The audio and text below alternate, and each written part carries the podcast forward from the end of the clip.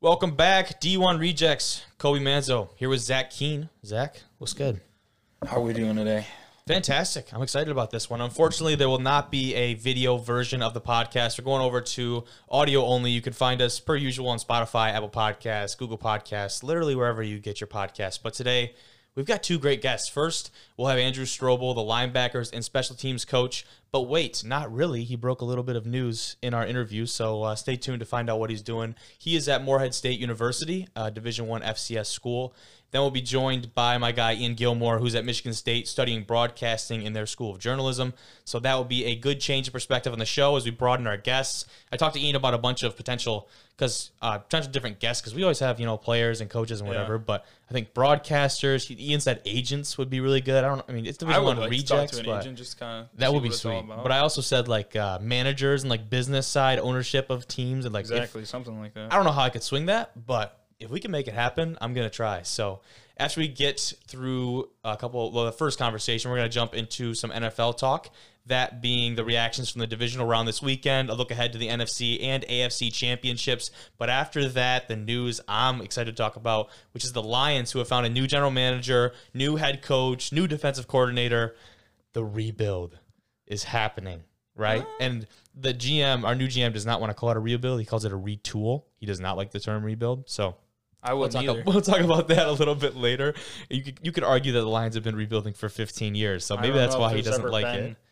Anything but a rebuild for the Lions. Oh, but um, after that, the NFL talk, and we talk to Ian. We'll get into the college football scene and Alabama to hire Bill O'Brien to be the next offensive coordinator, obviously from the Houston Texans there, who got fired after the fourth game this season. And after we kind of transition out of that, we'll talk about some big time players who have declared for this year's NFL draft and some who are sticking around on the college football scene for another year. So, a lot of great topics on today's episode. Thank you for listening. And uh, let's get right into that first conversation. Our first guest on today's episode spent his playing days at Northern Michigan before going to coach at a few different universities over the years and has now found a great spot in his third year with the Eagles at Morehead State as the linebacker coach and special teams coordinator. It's Coach Andrew Strobel. What's going on, Coach? How are you? Doing well, doing well. Appreciate you guys uh, allowing me to come on today.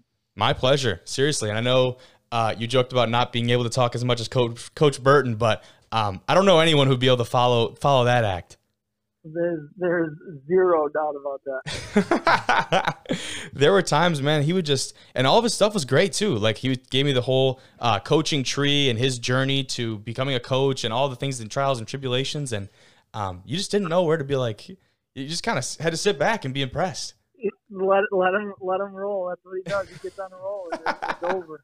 I love to hear it. Uh, but let's let's talk about you a little bit. You're the freshman of the year back at NMU in 2007. So obviously you established yourself early on with the team. Now between Zach and I, who are both freshmen, um, it's been very difficult to do that now with COVID. Like we haven't even had the locker room setting. We've you know really haven't even had the chance to meet all the guys on the team. We're just starting now to try and get to work out with these guys. But how did you go about establishing yourself early on on that team? Yeah, um, that's a great question. Really, uh, I came in. It was a new staff. So in in 06, uh, Bernie Anderson and his staff came in. So it was one of those things. I guess coming in as as a freshman, um, I actually I I won that award as a redshirt freshman. So it was Oh, I see, my I second see. year. Yep. Um, but I did travel as a true freshman. I didn't play, but I did make the travel team. Good stuff. Um, and so the, the thing for me was being a, a new staff, being a new guy. Uh, I think I had equal opportunity. I- They were looking to, you know, get the program turned around at that point. Um, and I was I was the try hard guy. I mean, I, I really was. Uh, I mean, I'd win every sprint and all that kind of stuff. Awesome. And I think that's what for me kind of made it made it or made myself stand out. Um, and I've been fortunate, I guess, that I am I've I love football and I'm a football junkie, and, and so I, I learned the playbook rather quickly and, easily. That's good. Um, and so that's kind of I think how I, I made my niche there. basically like make it so they cannot ignore you. Like you're gonna win everything and do everything Yep. that you possibly can. Put yourself in the best position to be successful. I love that. Yep, for sure. That's good. Now, I, I was kind of trying to look and see what kind of success that team had back when you were playing. And for whatever reason, Northern is like, in their athletics website, is like super weird about trying to show schedules and stuff. So I couldn't find anything. But what kind of success did your teams have? I know you said you were trying to turn that program around a bit. Yeah, so the year before I got there, uh, I think they were two and eight. If Okay. I'm not mistaken. Uh, so my redshirt freshman year, we were um, three and three and seven. Yep. So then my my redshirt freshman year, my first year playing, we ended up five and five, um, and kind of make uh, what we thought we were going in the right direction. Yeah. Uh, then we then we then we took a step back, and I think we were four and six. Ah, Okay. And then my last year we were six and four. There you go. We started off we were uh, I believe five and one. We were ranked for the first time in in a long time. We Holy cow. Saginaw Valley. Yeah, and then we lost uh, Findlay on the last second field goal. And lost to Grand Valley. We were on we were on the road driving, and we threw a pick six, and, and we ended up losing by like thirteen. So, but we got it turned around. I mean, it was I mean, to be ranked and all that kind of stuff, and from where we were was was a, a good process, and it was a lot of fun. That's good to hear. And I know um, for Zach and I here, Northern did not have the record that they wanted last year. It was one and eight, one and nine. Yep. So, somewhere around there. They, they won their first game of the year and then um, really struggled. They did have some very close games and they stayed competitive in a bunch, but at the end of the day, like a loss is a loss. So I know there's a lot of pressure on, on these guys and these staff to get some wins this year and show that we're kind of moving in the right direction. I hope, hey, I hope we're kind of moving in the right direction. I feel like uh, we're definitely making some strides, but go ahead, Zach. You got Sure, but uh, so coach, when was it kind of that moment when you realized that you wanted to go into coaching as basically your career? That's a great question. That um, so I played. So again, I graduated from Northern. I actually graduated in three and a half years. There you go. Um, and I redshirted. So I actually had a year of playing eligibility left. But my last year, I my I blew my shoulder out pretty bad. Um, and so I knew I had um, I was going to have surgery. And at the time, Northern didn't have really any MBA programs or anything. So there Okay. was no. I think it was the year after I graduated, they actually came out with their MBA program. of course. But I was going to have surgery. I was going to miss all spring ball, and I was already graduated, so there was really no avenue. So my year it got cut short, um, and I just, I mean, I graduated, and I was like, oh, what am I going to do? I mean, I have entertainment and sports promotion, but my whole life has been sports. Yeah. And so after I, I got surgery in January, and then as I was sitting there at home, I just started applying all over the place. And um, so I, that's I mean I was like I love football, and like so it was really after I was done, and once that my my career got cut, you know, short, um, that's where I was like, man, I I still love it. I still want to do it, and so away I went, and I started applying every. I mean, I sent out from my my living room with one arm, typing all these emails out. That's how it, started. That's awesome. I love that. Um, Yeah. And obviously, you found somewhere, and you've kind of just ever since then, I've just moved up the chain and continued to progress and kind of raise the bar at each place you've you know been to. Talk about the journey of a career that you've had from Culver Stockton to East Stroudsburg, Alfred State, Alma, and now at Morehead State. What has it been like for you, and you know, learning along the way, and kind of like I said, just stepping it up each time, each uh, new school. Yeah. Um, well, as as Coach Burton, you know, alluded to, it it is really a, it's a journey that you never know. I mean, you're you're one second away from from a big time job, and you're also one second away from getting fired. Yeah, that's a Um, good point. Well, when I was at, I mean, an example of when we were at um, at Alma, we went seven and three uh, for the first time since like 2002. Okay. So it had been, you know, 12, 13 years. Was it 14 years since that the last time Yeah. they won seven games? And then the next year we went four and six. We lost two close games, and they uh, did not. They let go uh, our head coach at the time, which for all of us were sitting there. And again, be- before I got there, they were five and five, seven and three, four and six, and then all of a sudden you're like, what just happened?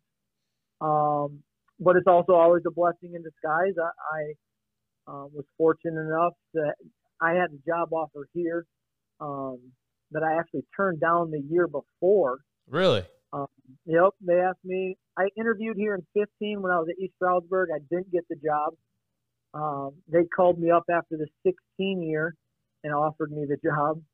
And then eight after 17, we got the head coach got let go, and they offered me it again. And I was like, well, I'm not turning it down again. So Yeah. um, so it's it's a process that really, as you get to know people, it's it's all about relationships, and it's on the field, uh, off the field, your players, your coaches, and that's really what's going to sustain you in the coaching world. If you're a good person, um, you know you're going to go far in the in the coaching world. So it's That's good to hear. Yep. Yeah.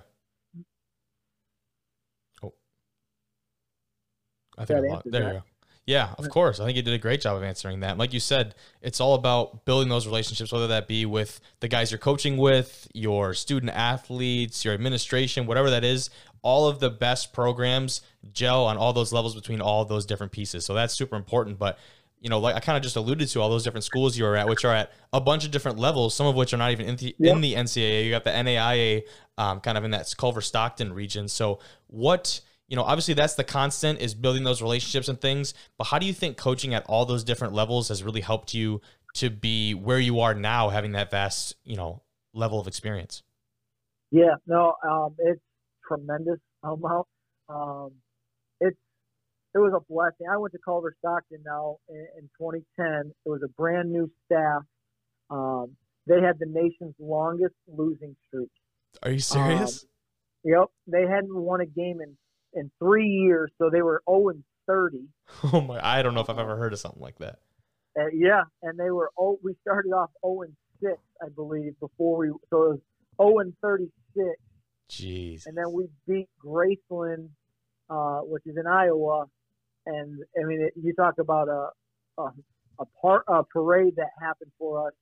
Um, so, but being there, it was we there- we only had four full time coaches. Okay. I was a part time guy, but I was a full time coach. I mean, I was there making no money, but I had access to some of the, the best coaches there. Actually, our defensive coordinator at the time is now the defensive coordinator at North Dakota State. Okay. Um, so, I mean, I would, we just, I lived football and got to wear a bunch of different hats. And, and so I was there, you know, my first year I was a part-time guy. The next year I was promoted to full-time. My third year I was a special teams coordinator. And then my fourth year I was the defensive coordinator. There you go. Um, and not because I was qualified, but I kind of, you know, just had to kind of earned it there. I mean, I stuck it out. four years exactly. Um, and so I just I learned a lot. I was a 20, 24 years old as a defensive coordinator in college. Man, that's really Didn't know what I was doing, but I, I learned a lot.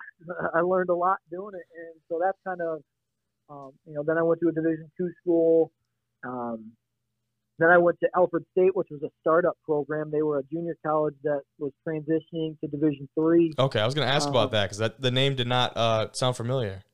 Yeah, no, it, it's a. I mean, it's only been around for now whatever five years. Okay. But I went with two two close buddies, um, and so it was a lot of fun. I mean, to, to start up a program essentially, um, and again, we were terrible, but you just got to learn the whole process, how to recruit when you you have nothing to recruit to. Yeah. Um, so by the time you get to a place like Morehead State, I mean, it's a lot easier to recruit here than it was, you know, at Alfred State. That's good. Yeah. And I, I want to kind of stay on that same track talking about the recruiting because the league you're currently coaching in the Pioneer Football League, teams like Dayton, Valpo, Davidson, Butler, you know, some may not know this, but there aren't any uh, athletic scholarships in this league. And even though it's technically uh, the Division One FCS level, which a lot of people might be very surprised by that if you're not very familiar with kind of the football world and that realm of uh, college football. But like you said, it's a lot easier to recruit there from somewhere who's starting up because because they have that culture and that program established. But what has that experience been like, and how does that aspect of recruiting affect getting top talent to your campus? Yeah, that's a, that's a great question, and and my background as a division, you know, being at a lower level, I should say, I mean, it's is what really has helped me here because I believe it. if you if you were at a um, you know an FCS program that offers scholarships, and you come here and you don't have you know that money to go recruit kids, and you you've never done it, and all you usually say is, "Hey, here's a full ride. What do you think?"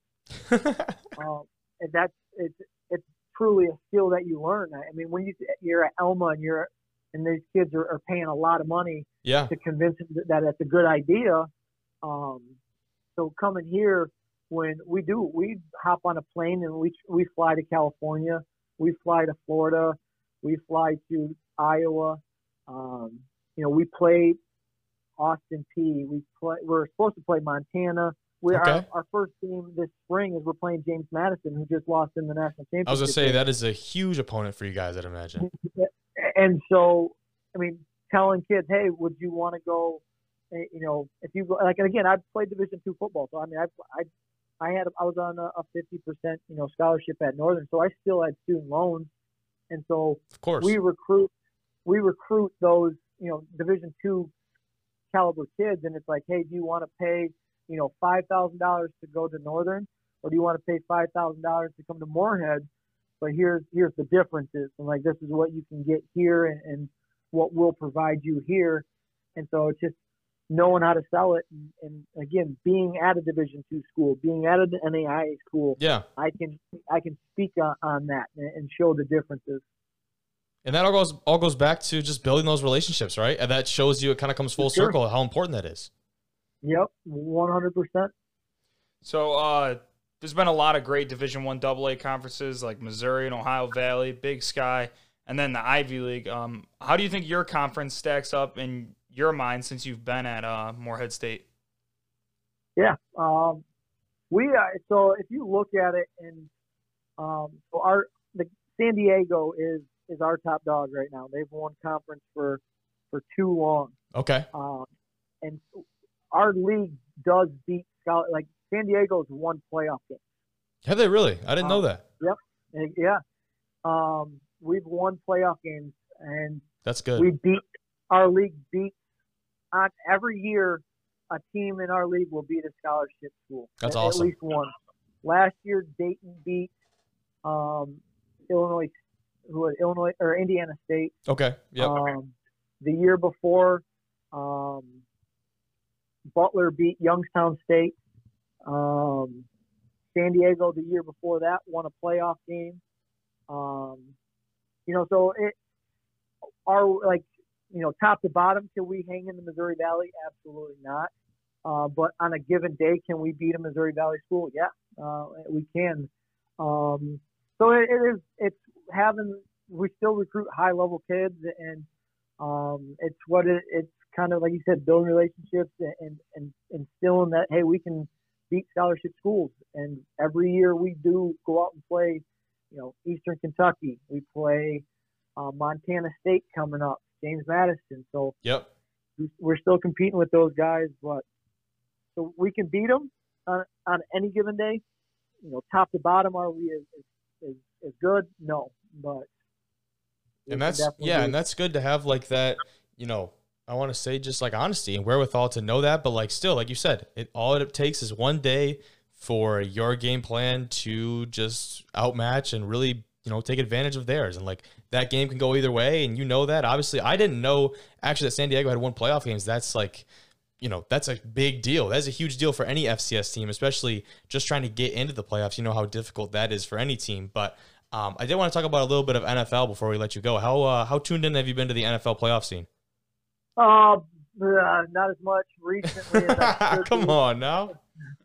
Uh, because we got the season. Like now, this is talk about a weird schedule. Is you know going out to practice right now in January. Like That's a good point. It yeah. is. it's not. I don't have well, and actually, so I actually got promoted to defensive coordinator um, two weeks, three weeks ago. Well, congratulations. I Uh, didn't know that. Yeah, and, and it hasn't even really been announced yet. Well, there you uh, go. Breaking you news. Yeah. Exactly. so Let's go. you know, I've been trying to put together a playbook, and we and we hired a couple of guys, new guys on staff. Um, and so that's what I just I've been watching though. I mean, I I tuned in and I'm watching it, but not as much as I, I should be. There you go. Well, um, crazy weekend, obviously, with the divisional round. Drew Brees possibly plays his last game. Patrick Mahomes goes down with a concussion heading into the AFC Championship. And we were five points away from a Browns Bills AFC Championship. I mean, Oh yeah. if there's one year that like all of this crazy stuff has been happening, it's been this year. And I just think this football has been great. But um, you know, we've got the Bucs and the Packers in the NFC and uh, Bills versus Chiefs in the AFC. I mean, I don't like you said, I don't, I don't know how, how tuned in you are to all of this, but just hearing the fact that the Bills are in the AFC Championship for the first time in like 18 years, how crazy is that? The storylines that the NFL does have are are unreal. The Patriots are terrible. Yep. Uh, the Bills are good. Uh, about the only consistency is sadly the Lions are terrible. Um, but no, like you said, Drew Brees presents the last game for me. That's that's hard to believe because yeah. I mean he's been a fixture for. I mean I watched him when he was at Purdue, and I've been able Man. to watch him. It shows how old now I am I would say you just dated yourself. Exactly. I mean, Tom Brady, but Tom Brady's still going. Um, so the storylines the NFL has been blessed with, with the COVID year that has been, they're they're not short of stories going on. That's for sure. Not at all. And we had one of Drew's uh, former teammates, Zach Line, who played fullback for the Saints for three years, just retired last year. Uh, we had him on last week, and we were talking about how um, Drew said last year was going to be his last year, but then you have the Rams in the NFC Championship, and nobody can really blame him for coming back. But then you come back and you break ribs and you go through all that shit just to lose, like to the Bucs, like in the division Yeah, round. Like, are you serious? Lose to a 43 year old quarterback. Somebody, one of the only quarterbacks that's older than you are. Could you Yeah. imagine? Oh, Yep. that, that's got to be unreal for him. But coach, I really cannot thank you enough for coming on. I appreciate you. Appreciate you, coach. No, no problem. Are you guys? Where are you guys living in, in uh, Northern? Uh, we're in the new dorms here. They're called the Woods, and they uh, they take care of us. Yes, they do. A pretty price tag on it, but they do take care of us. so I did keep tabs on on Northern recently, Okay. and I did see their virtual visit um, that that Coach Nystrom had- had put out. Yeah, so I put Um, I put that together for the university. So I appreciate Okay. that. I'm glad you saw it. I did see it, and I go. was blown away. There we I go. mean, it is not the same Northern Michigan that when I was there. That's for sure. That's awesome. Well, I'm glad uh, I'm glad that impressed and had a good uh, impression on you. No, yeah, I hope you guys do get it turned around up there, and um, yeah, I definitely I still keep tabs on you guys up there. And That's great to hear. To you guys. Thank Hey, you, Coach. coach. you guys too, Coach. get any time this spring? Um, we're kind of looking still, trying to set up some scrimmages. I know we're going to try and get some like regional opponents. Hopefully, those guys up at Tech um, for a scrimmage, but nothing is concrete yet. So hopefully, we'll have that announced soon. We'll see.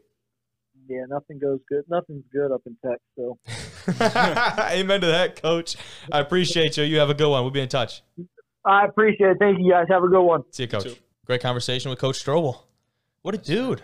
Great guy. And he saw, well, we broke some news, first of all. That was the coolest part, I Yeah. think. We don't usually get to do that on D1 Rejects, going out like a live podcast or anything. But but that's always kind of fun. And then, like we were saying, he was a redshirt freshman in 2007. Like, you know, we said like he dated him. He's a young coach, dude. He is a pretty young coach. And like in the Pioneer League, Division One is Division One. If you're a defensive coordinator at a school like that, I, I'd imagine it's only up from him. So excited to see where he ends up here in the next couple of years, or maybe if that's just at Morehead State still.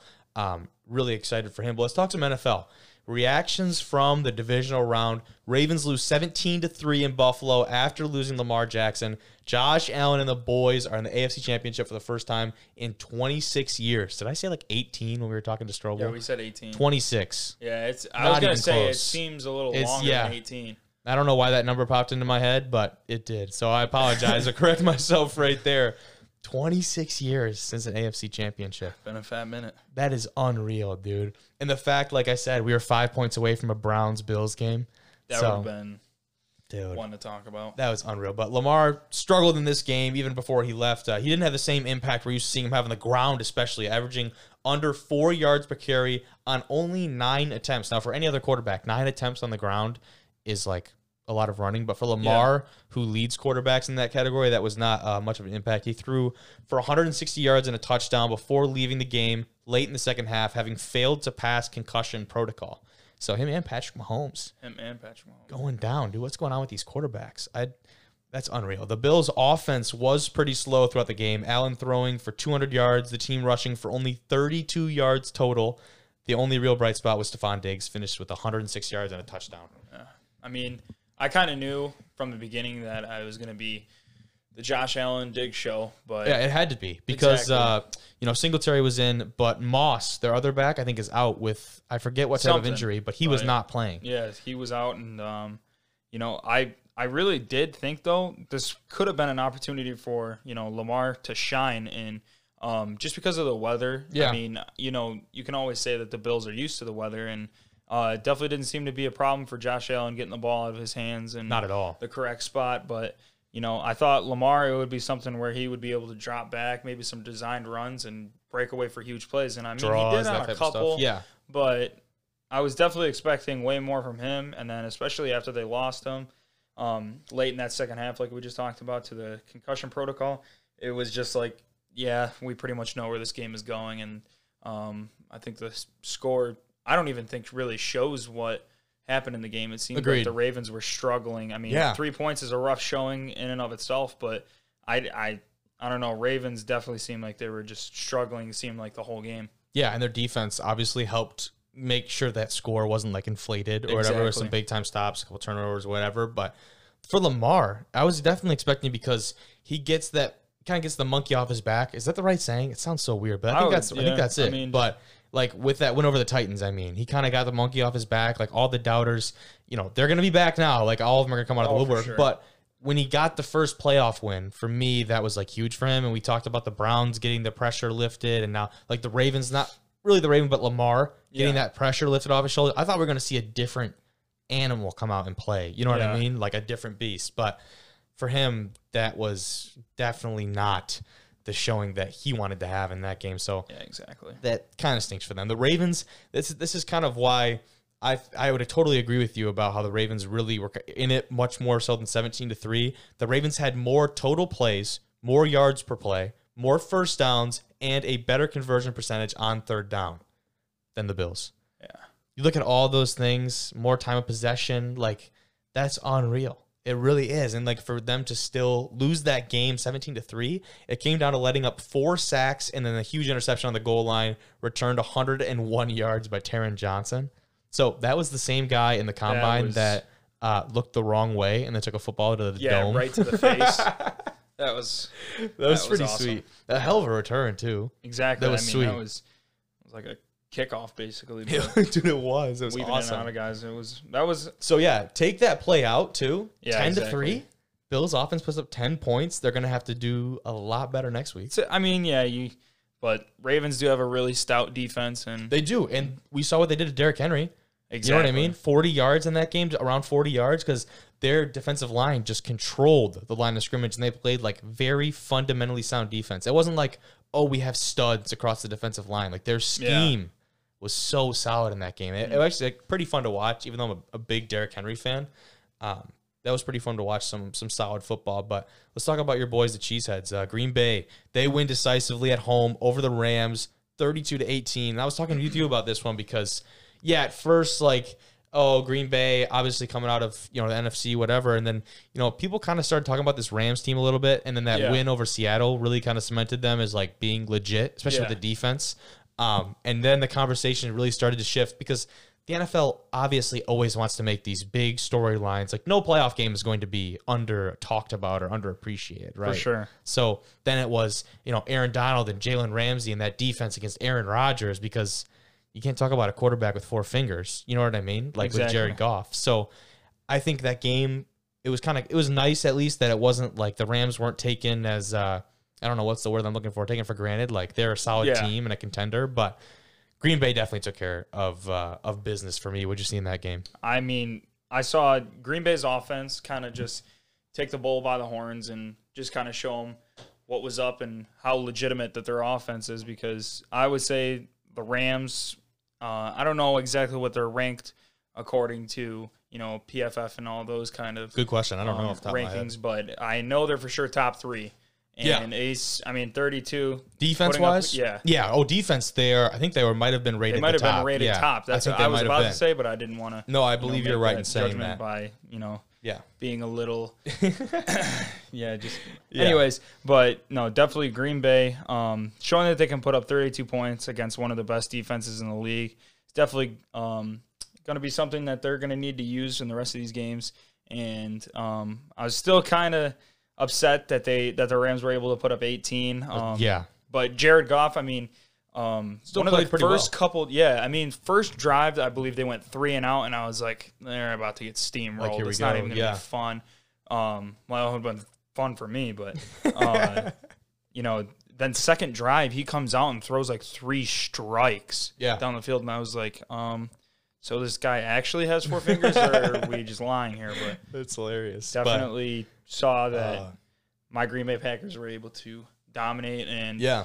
well, I'm I'm excited to watch this um, NFC Championship coming up here. I am too. I think there gonna be two really good games, both conference championships respectively. But that Rams defense takes a huge blow. Aaron Donald's snaps get limited, and they really struggled to contain the passing attack from the Packers. Rodgers had 300 yards and two touchdowns. I mean, oh, that's that's brutal. That was But- the other thing I wanted to talk about because I saw that I didn't know that Aaron Donald snaps were going to be limited going in. and yeah, then- because Sean McVay uh, kind of really he lied about it because he said, yeah, Aaron Donald 100 percent Yeah, like his snaps are not going to be limited, whatever. Even at the beginning of the game, he was not in there for every single snap. Oh, you know what sure, I mean? He'd be kind of on and off possession based. I was wondering, I was like, um, you definitely need this dude right now. But then, yeah. um, I don't know when I when it um surfaced to me was when I saw him at the end of the game. That kind of showed a little snapshot of him. Like it was like he was just bawling his Bawling, eyes dude. out. Tears and were I coming was all like, over I the don't know place. if I mean I understand if this dude's emotional. I mean the dude's already lost a Super Bowl. I was like, Yeah. I mean, um, but then. I was like, I mean, that's kind of unlike him. I don't, I didn't see Yeah. him do that in the Super Bowl. So Right. I was like, what? So why? Yeah, what's the difference now? Why is he crying? Yeah, now? I thought exactly. the same thing because my initial thought was, oh, he's hurt. You always think when the guys lose, like, oh, he's very upset because of the Yeah, loss. exactly. And This dude was playing through broken cartilage all Yeah, throughout just his like torn midsection and cartilage everything. in his ribs. Yeah. and I'm sure that's. Um, I mean, I've never experienced that, but I'm Nor sure do I that want to. probably got to be pretty painful. yeah. So, um, What a fluke injury you know, too. props to him. For Yeah. trying to play through that. Did and you get your see team. the play that he got injured on? No, I did not, and So I probably was- should watch it. Yeah, you should check it out because it's weird. It's it's like Russell Wilson's going back and then Oh no, no, I heard about so this. How he like yeah, fell on his so foot he or fell, something. yeah, and then I Russell's ankle or something must have been underneath his back or like kind of his side. I'm assuming more so, like where the ribs, kind of that floating type rib is back. Oh, I don't know, Yeah, yeah, yeah. No, what you're but talking about. he just landed on it funny, and I, I looked at it and I was like, oh, like maybe he just got the air knocked out of him. Like it's Aaron yeah, Donald. Exactly. It's Aaron it's, it's a Donald. You know what I mean? You, you know, you you'd think it would be Aaron Donald hurting Russell Wilson, but apparently it's Right, the other that's way what I was around. like. Is his, is Russell Wilson's ankle okay? Because Yeah, that dude that's what I was it's like- saying. I was like, it's a how- beef so Yeah, just fell on that boy. But I, again, I was super surprised by that. A guy that I said last week needed to have a huge game for the Rams was Cam Akers, their rookie running back, who I continually forget is a rookie the way he plays. He had a solid day for the Rams, 90 yards on the ground, but it, like I said, we just, it just wasn't enough. And LA did not possess the ball nearly enough to help their defense out and keep them fresh. That was one thing. Yeah. Was the time of possession was heavily in Green Bay's favor, which Green Bay has been um, a lot of like. I, I don't know if it's really the media's kind of misconstrued this. They kind of portrayed it as like, oh, big plays, flashy plays. Mm-hmm. Green Bay can gut out drives, six, seven, eight minute drives down Yeah, the field, like 10, 11, 12 just- plays. They, Yeah. they can do it both. You know what I mean? And they dominated the time of possession. So not only was that defense, you know, struggling, but they were out there for so long. exactly. So if you can, if that Rams offense could have kept the defense off the field for a little bit, I think that would have been huge for them. Yeah. Let's move over to Browns losing a heartbreaker, twenty-two to seventeen in Arrowhead Stadium.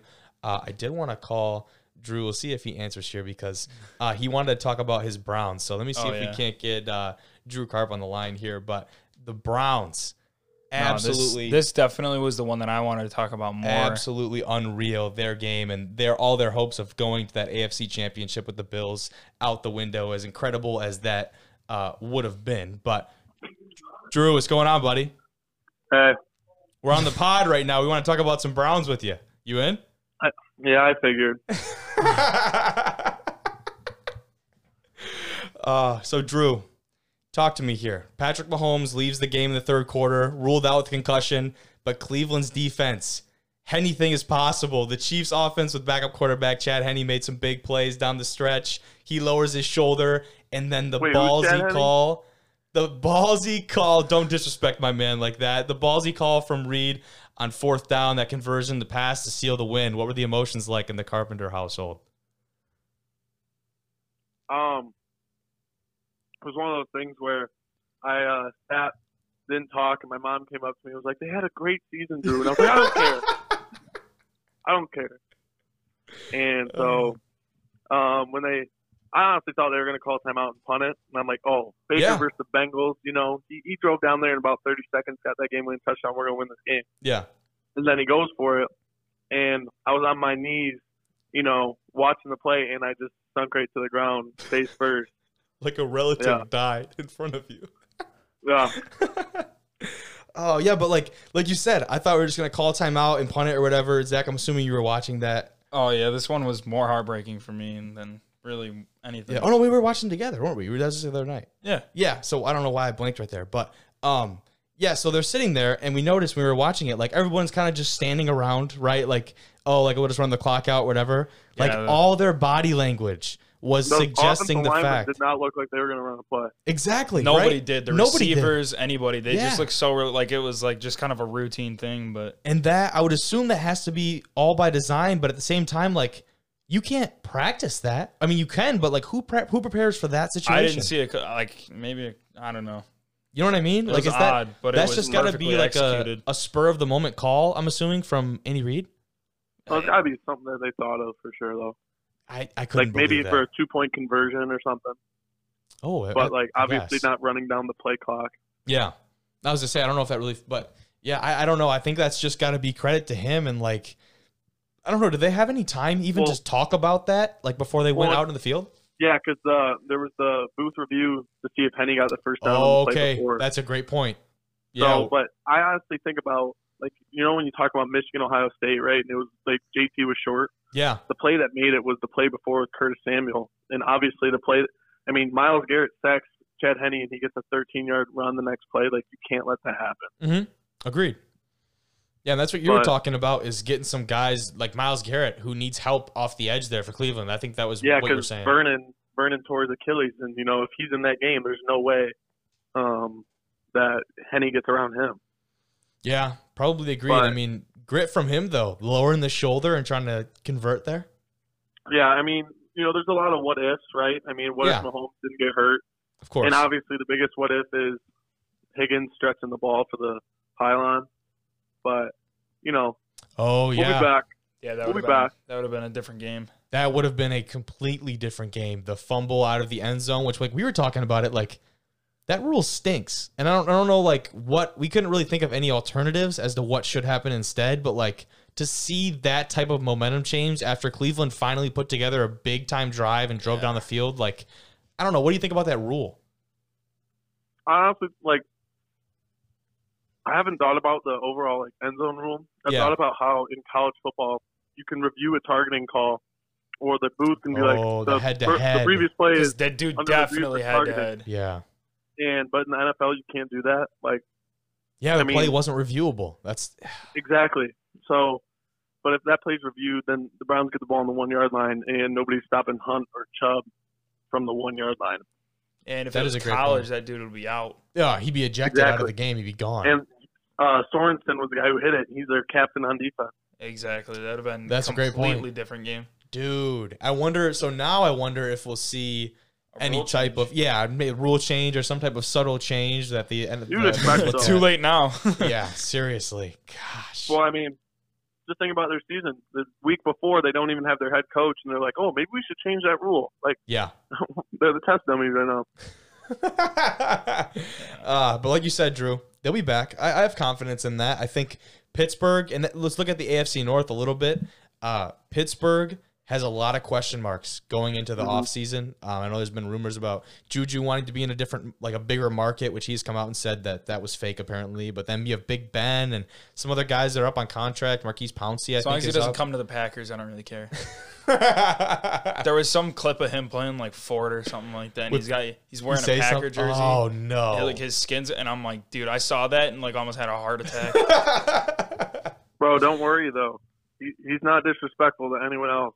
The Browns are disrespectful for intim- or uh, doing or making fun of him. Yeah, they didn't win with they didn't win with enough class, right? Is that what Yeah. Claypool said? We, and we got clapped. You're right.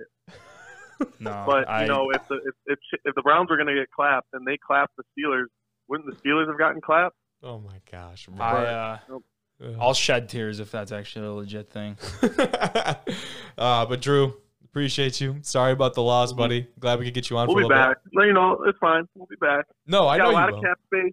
A lot of cap space. Lot Make cap some moves. space. Maybe, maybe getting. I heard reports that the Lions are interested in Odell Beckham, which you know another washed-up receiver. You know, unless he's on the Browns, he's not washed up. I say get him out, but I heard the Browns are interested in getting Adam Thielen today. So mm, Whoa. that would be big. yeah. Yep. That'd and Von huge. Miller apparently in free agency. So we'll see. Von Miller, that's a name we have not heard a lot about. In the Von last Miller and Myles months. Garrett. That's that'd be deadly. Scary. That you as a be quarterback, Zach, could you imagine uh, Von Miller and Myles Garrett coming at you? Yeah, that uh, that definitely make me be on my toes a little. That's for sure. yeah. Just a little bit. Ah, all right, Drew. I appreciate you, buddy. All Yep. I'll see you guys. right, ya. see ya. Oh, on his knees in front of the TV, just Oh, I can collapse. picture it. Just uh, I can picture. that's. I mean, you you put the Packers in that situation. I'm Yeah. doing the same thing, maybe more. uh, moving on for from our Browns there. Um, Drew Oh, Brees. speaking of which- oh, go ahead. Because that's, I remember last NFC Championship, I was here on my visit in the 906 watching Raheem Mostert stomp all over us. what did he run for, dude? oh, d- eh, And like it was like- 200 yards untouched. I was gonna say it was like two. He got over 200, but then I know it was like over 140 of those were Or without contact. without contact, I remember that game, splitting linebackers and safeties having to just like and that was when they had like three running him. backs. The 49ers, like they had like yeah, a kind of a stable. like- yeah, exactly. But I mean, but he he showed out though, obviously. oh for sure. Well, 200 yards. I mean, it was like. I don't think that would happen now. I think our interior defense has gotten way better. I sure as hell hope it would not happen now. Gosh, that I mean, you're right. Look at Packers versus um, Derrick Henry. Yeah. that was pretty impressive. And Yeah, I was not, it I'm- was for them because their Packer run fan, defense has been under that. attack all year, basically. Yeah. because they can't really attack much They're else. in, I mean, because their D linemen are good, but definitely, I'll say this till the linebacker. it actually, ma- yes, there you go. just make a move, draft somebody, something like that. Yeah, Rodgers is not done. It does not seem like he's planning on being done anytime soon. But a guy that most likely we've seen the last of his Sadly. days. Drew Brees loses what could be his last NFL game, like we talked about with Coach Strobel earlier, thirty to twenty to the Bucs. The Saints had four turnovers on the night, and they struggled to get the ball to Michael Thomas, who which added to Brees' struggles offensively. And you know, when I was writing this, I was like, yeah, like he really Michael Thomas did not have the impact. And the, the storyline the week before was that Drew Brees, Alvin Kamara, and Michael Thomas were all going to be on the field, whereas throughout the whole regular season, they only had ten quarters in the field together. So they were like, the trio is back, like this is it. And obviously, Kamara got his his share and his pieces, but um, Michael Thomas was just a non-factor for most of the night. I didn't really. I don't even remember him catching a ball. Right? complete- he I, don't- did. I, I think he. I'm pretty sure he did have a couple completions, but like no, you he said, probably did, but there was you don't nothing remember where it. it was like it. There was nothing where I was like, "Wow," where it was like a normal Saints game where it was like, agreed. you know, you can recall at least something. But Yeah. So that was I, I would assume that was kind of the biggest point for me that I saw from that game. But how about that moment? I mean, we talked about it a little bit. Uh, Brees and Brady that they share after the game with Brees's family, and then Brady's throwing some touchdown passes to Drew's kids, and the wife's out there and everything. And I was like, yeah. Uh, that, that was just really cool, and it was Yeah, sad to see. And he goes off the field with, uh, like, kind of took turned around in the tunnel and gave one last look to uh, the Superdome, and Yeah, It it was- was, uh, some heart wrenching stuff for it sure. was pretty emotional. Um, and the one thing I was thinking too is like he was out there with uh, Brady was up without a mask too. So I was like, oh, dude, could you imagine if the NFL came out this week and was like, you know what, Tom, no mask on. That's protocol. That's we got to make an example out of. You'd you'd love to see it, but There's are you kidding no me? way. Are you? T- I'm surprised you said it with a straight face. to Yeah, be there's no way. But could you imagine, like, even the NFL's poster boy is not above the protocol? no. There's, yeah, yeah. uh, hilarious. politics, politics. is all I gotta yes, but all right, NFL news that I've been wanting to talk about. This is the one I'm most excited about. The Lions, they find a general manager, defensive coordinator, and a head coach. Boom. Only one of which is official right now, but the other two are closing in on deals very rapidly. So Brad Holmes is the new general manager officially hired for the Detroit Lions, coming off a seven year stint as the Rams college scouting director. He'll be one of the youngest GMs in the league at 41. So That's impressive. that is very impressive. Talk about Strobel, a young coaching career, but ownership is usually even older, kind of top brass. Yeah, for sure. So uh, the Lions also hired former, well, I shouldn't say hired. They're closing in on a deal with the former Saints defensive back Aaron Glenn, who was a first round pick, played 15 seasons in the NFL. He was a three year Pro Bowler. Like, dude had a great career. Um, but that was before he started his coaching career. He's with the Saints right now. And let's stay right with the Saints. At the head coach position, New Orleans tight end coach Dan Campbell is unofficially going to be the next head coach in Detroit. Like I said, they're closing in on that deal. That should be done very shortly, as uh, a lot of people are reporting right now. But the Lions cannot. I, I wrote this down before their playoff loss, but they couldn't contact him before the Saints pre uh, the postseason run was over. Yeah. Now I wasn't expecting them to lose, so I kind of put that in there. But Yeah. now they can talk to him as much as they'd like. Yeah, hire him now. they could.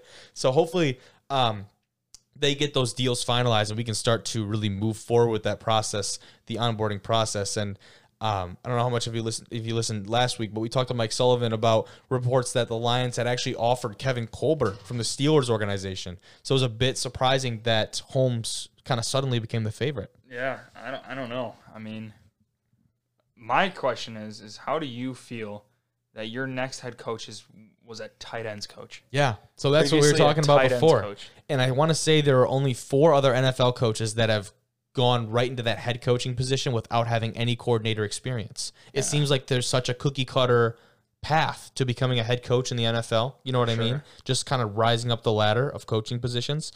And Campbell kind of goes around that, right? So the Lions said that he just basically wowed him in the interviews and that his vision of kind of what he wants for this franchise and the direction Yeah. that they want to go in what fits exactly with their ownership. So but like you said, how much trust do we have in this front office? Yeah, ex- uh, little to none. Yeah, so I, I would I, I did refute that by saying that Chris Spielman is in there helping at least making decisions, I mean- even if he's not the final say. I I'm not gonna ever want the Lions to be above the Packers, but I would. They can be second Competitive. place. They can be second place. They can be competitive, at least in the NFC North. They can be second place. Good Give lord. Um, but yeah, so that'll be very interesting for uh, the Lions as we kind of start to figure that out. Campbell, let's kind of talk about him a little bit. He played for the Lions a bit actually late in his career, and that was something I talked to Sullivan about was that they're going after all these guys that have connections to uh, the program, like Kevin Colbert from the Steelers. He was with the Lions in a much more minor role before he went over to the Steelers. Like that was something that they really loved from that. Um, Robert Saleh, that who was you know, now with the Jets officially, unfortunately. Alum. NMU alum. Good point. Get that in there. Um, he was a guy from this area, obviously played at Northern Michigan. Like that, the guys who had connections to this area. You know what I I'm mean? struggling right now. No, you're good. What are you messing with the chair? I'm trying There you to go. my chair up, dude. I You're feel like good. Don't like- worry about it. Jeez. Oh. Okay. All right.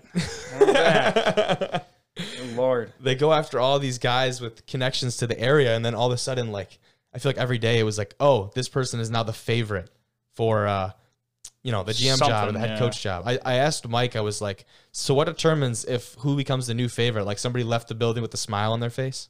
I, I guess. How, like Yeah, it's just like an insider outside. report, like somebody's leaking info. Is that all it is? I'm assuming. Must be. Oh, dude. Somebody's just waiting outside the front office, just waiting to see a reaction, I guess. Uh, but that's all we've got for NFL talk today, and we'll get right to Ian Gilmore.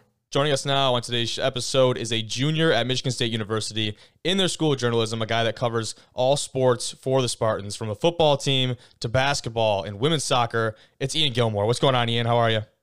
Hey, Kobe, great to hear you, man. It's, it's it's a pleasure and an honor to be on this pod, dude. It's taken off. I can't believe I'm I'm here. I'm a D1 reject. The pleasure is mine, my friend. Yeah, seriously, with the uh, the JVB North United and all that stuff.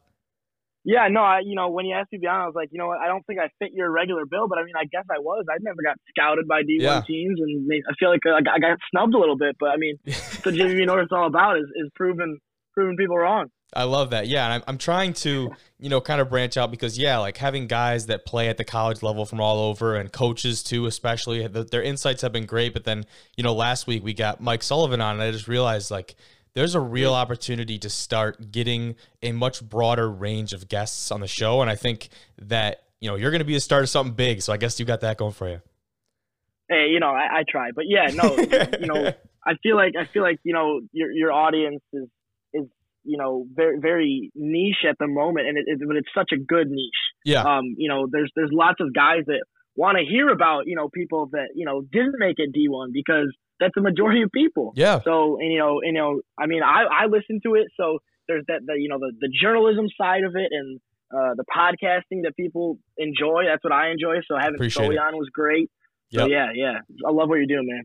I love that. I appreciate you. Um, but yeah, I think in the future that's something I'm going to look to expanding. Not even you know, obviously into the realm of like the broadcasting and the journalism type of side of things, but even I thought would be really interesting is like the marketing and business aspect of football. So if we got some guys um, from like the operations and management side at some college programs, I think that would probably be my next step as far as what type of guests I get. What do you think about that? Yeah, I think one thing too that's always really intriguing is like sports agents, that type yeah. Oh yeah. of person, because they know ins and outs and stuff like that. That's a good point. All right, I'm gonna throw that on the list. Um, but let's let's talk about you now a little bit. How was campus the first semester? I'm pretty sure, aren't you a you're in a house there in East Lansing? Yeah, yeah, just uh, kind of just across the street from MSU, the campus, and I mean, um, there wasn't you know a bunch of people, but I mean this, you know, the street we're on, like almost every house was was full with people. Oh, there you go. So you know, as safely as we could, you know, made some friends and Good. um, you know had as much fun as we could while you know trying to stay safe and away from COVID, and Yeah. you know also school was still going on, you know. Yeah, of course. Yeah. um, you, you gotta you gotta stay up with that. And I know they've got more people living on campus now. oh, I think I lost you there for a second. So you go. slowly, sort of sort of building back towards you know normalcy. And I hope maybe in the fall there's there's more and more back on campus stuff. And I was actually one of the lucky ones that had one of the 40 in-person classes at the whole university in the fall. So Oh, you know I'm, I'm you know count my blessings and yeah. staying lucky. So you I did not can't realize. too much. Yeah, I did not realize they had any in-person um, classes. I was under the assumption that everything was to be done remotely and from an online setting. So I guess yeah, you were definitely lucky because 40 classes out of what 50,000 kids that go there, you were definitely one of a few. And even now they've they've got I think just 400, and I've got one of them. It's it's like a it's the TPW equivalent of you know MSU. Good so stuff, It's, it's one of yeah. the capstone classes that um, people need to to graduate in their major. That's the Perfect. broadcast journalism one. So yeah, Yeah, that's right up your alley. So I guess that rolls right into the next thing I got for you. I, I wanted you to, you know, obviously I know you pretty well, and I keep keep in touch with you and all of your work. But for those listening, like, give us a rundown of what you've done so far at MSU in terms of, you know, broadcasting with things like Focal Point and the Spartan Sports Report. Give us, give me a little bit of a rundown. geez, yeah. I mean, it seems like you know forever ago I was in you know Mr. Smith's class, at, you know TPW, and um, I mean. Uh, I've I've run myself very close to into the ground here. Just you know, I think this this business is just such a business that's um, you know devoted to. You have to say yes to everything. Yeah, And so I, I've kind of taken that and tried to run with it. You know, Spartan Sports Report is um, uh, before the fall. It was a weekly sportscast we did on MSU Sports, um, where you know student student produced and, and student reporting. Uh, we get great access to all the teams here. Uh, Focal Point is like the TPW equivalent. It's it's a weekly newscast. Once we get into things, usually about a half an hour.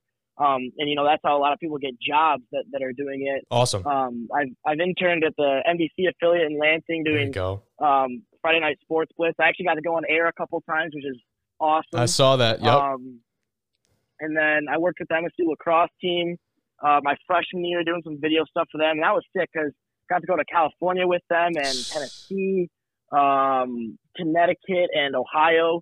Travel with them. That was that was some of the the most fun I've had. And uh, there's one I'm missing. I don't have my resume in front of me. um, That's but, uh, okay. but uh, there's, there's something. On, oh yeah, Impact, Impact, that radio station Uh. on campus. Um, do stuff for them, so you know I get to call MSU football games and basketball games live on the radio, and and you know cover the soccer team with them as well. So That's great. um, you know, just trying to spread myself as thin as I can while while staying up on classes. You know, Yeah. you know all that, and then you got classes to do too. So yeah, just But I mean, balancing everything. Yeah.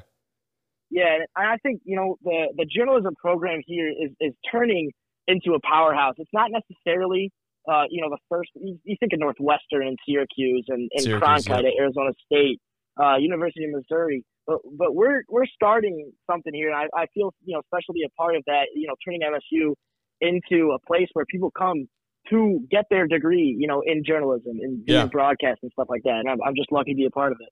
That's awesome, dude. That perspective is great. I love that. Um, I guess rolling, you know, right into that. You talk about the balancing and all of that. I totally understand that. I I think the calling of the radio would be just electric, especially for you too. I know that you're seeing you do that. You have so much enthusiasm when you get on there. I've had a chance to get on uh, WUPX up here in Marquette a couple times. And uh, it's a little bit different environment. It's definitely I haven't called any uh, sports yet because th- those have been very minimal. But thankfully, our hockey Right. teams and our basketball teams are playing now. So um, I might have to I'm gonna have to uh, hit up some people and try and get into that because that would be a lot of fun. But dream Yeah, job no, for you Big up there too. hockey Hockey's hockey I might not be able to get into because that is um, as I'm sure you know is, is above football for Northern. That's our only D1 sport and that is everything um, up here. Yeah. So we'll, I- we'll see if I can swing that. But Yeah, that's tough too. Calling that on the radio, yeah, I know, as dude. Like fast it goes. that'd be unreal. But um, dream job for you, like in the future, your end goal, graduate from MSU. Where do you see yourself 10, 15 years in the future, like where you're established? Well, I dream job is doing play-by-play for soccer, and that's what it's been since Awesome. you know I discovered a, a passion for this, and I'd love to be across the pond and you know in the UK or, or Spain or something like that. okay. Um, that's that's the dream. But you know the crazy thing about this business that we're in is that you know there's no one path to anything. 100%. not. You know, you talk to you talk to anyone, and their path is totally different from you know the next guy. Um, so I mean, I you know, luckily graduation is still a year and a half away for me. I'm worried about internships, you know, this summer, and Yeah. like I don't even know, you know, what that's going to look like. So 10 to 15 years down the road is is you know you know way past where I'm looking right now. That's but fair. That's fair. um, you know, I just you just got to keep working and and try to just to keep that vision of, of the dream, you know, what you want to do. Um, you know, Dan Dickerson is the the the Tigers play-by-play Yep. guy, and we have um, he comes in every once in a while because his wife is one of our professors. Nicest guy in the world, and just always so helpful. But he hear. started in weather and traffic on the radio and you know then got one time got to call uh, an inning of a game with Ernie Harwell, and you know next thing Oh he's my the Tigers guy. So I think anyone you know- become a Tigers guy after calling a game with Ernie. yes, it's, it's just he's got the magic touch. Yeah. Like, you could not go baseball. You call an inning with him, you know, you're the next guy. Yeah. but so you know, you know the the first I always talk about um, with a couple of my buddies, Griffin Stroy, an LO alum, and then Of Joe course. Freihofer, who I met up here. You know, we would sit my freshman year and sophomore year and talk about how you know maybe we don't want to get stuck in you know Fargo, North Dakota for two years doing you know sports reporting, but maybe maybe that's the right move to get where you want to go next. But you know, there- there's it's just there's so much uncertainty. It's kind of uh, daunting sometimes. So I I'm just focusing on on where I'm at right now, and you know, trying to get that next thing. So That's the right mindset, dude. That's the right mindset. Whatever you got to do to get to where you want to be, even like you said, even if you don't know where that is yet, and that's totally okay. That's not something that's specific to journalism or broadcasting. There are so many guys in school that are just trying to figure it out. So it's like next class, next practice, whatever. Like get that out of the way, and then the mindset just restarts and goes over again. But um, right at Yeah. Michigan State, um, I, I thought I knew the answer to this question, but I don't think I don't know if I do. As far as covering the sports teams, what has been your favorite? I know that environments as of late have not been um, similar to that as what you've seen in the past years. But what team has been your favorite to cover here as of late? yeah, um, I I think you know the, lately it's been just cool being in the stadiums because I mean we're one of like you know maybe Yeah, hundred. probably a little eerie in there. Yeah, Yeah, and you know them playing the fake crowd noise and stuff like that. Um, that's in the stadium But- too. That's not just on the broadcast. yeah, they did that at football. They're doing that at, at basketball as well. Really? Sometimes the one, at- yeah, the one at basketball is actually pretty loud when you're there. It's, it's loud enough that you can't hear what they're saying on the floor or anything like that. But yeah, no, it's a, it's a, and you know we're shooting from the stands instead of on the court or, or on the field, which is also odd. But um, you know, so basketball is right up there for me. But you know, I'm a soccer guy. Of course. I um, you know, I- you know, I I always think about this this one day, and I grew up a Michigan fan, and it took a lot for me to come here. Um, you know, growing up being a Wolverine. So um, I remember freshman year, um, the soccer team went on a crazy run. They got to the Final Four, um, lost in the semifinals in California, but um, the Elite Eight game they played against James Madison at home. Okay. Field was covered in snow. Uh, the stands were packed. There was you know 2,500 people throwing snowballs at the other team. um, and uh, we, me and Joe Freihofer, got done calling that game, and freshman year, it's a it's a Saturday night or no Friday Friday night. I don't know. No, it wasn't a weekend night because the buses weren't running. And Oh, so I've go. got you know a, a mile and a half walk back to the dorm. Jeez. It's snowing. It's, it's 20 degrees, and um, you know the whole way I just couldn't wipe a smile off my face because That's awesome. that was like you know that was the moment where I was like I'm in the right place. I am doing what I love, and you know I can't wait for like more and more time of this. And so you know soccer obviously is my favorite sport, but that just you know cemented you know it being my favorite here, my favorite to cover, and what I want to do in the future. So. Let's go, dude. That's awesome. That's a, that's great to hear because I think as we've talked to more and more people, it becomes apparent that you know not everybody finds the right fit on their first try, and a lot of people really, and especially with COVID, the transfer portal for guys playing football at all levels has been flooded by so many new transfers because of how certain schools or states are handling this pandemic, and guys are trying to find a new situation that better fits them and gives them the best chance of whatever they want to do, whether that be the NFL or um, you know playing other type of aspirations or just playing in college. There's a lot of guys, just like myself. I have no aspirations of playing after college, but I want to play this game as long as I can. You know what I mean? So Yeah.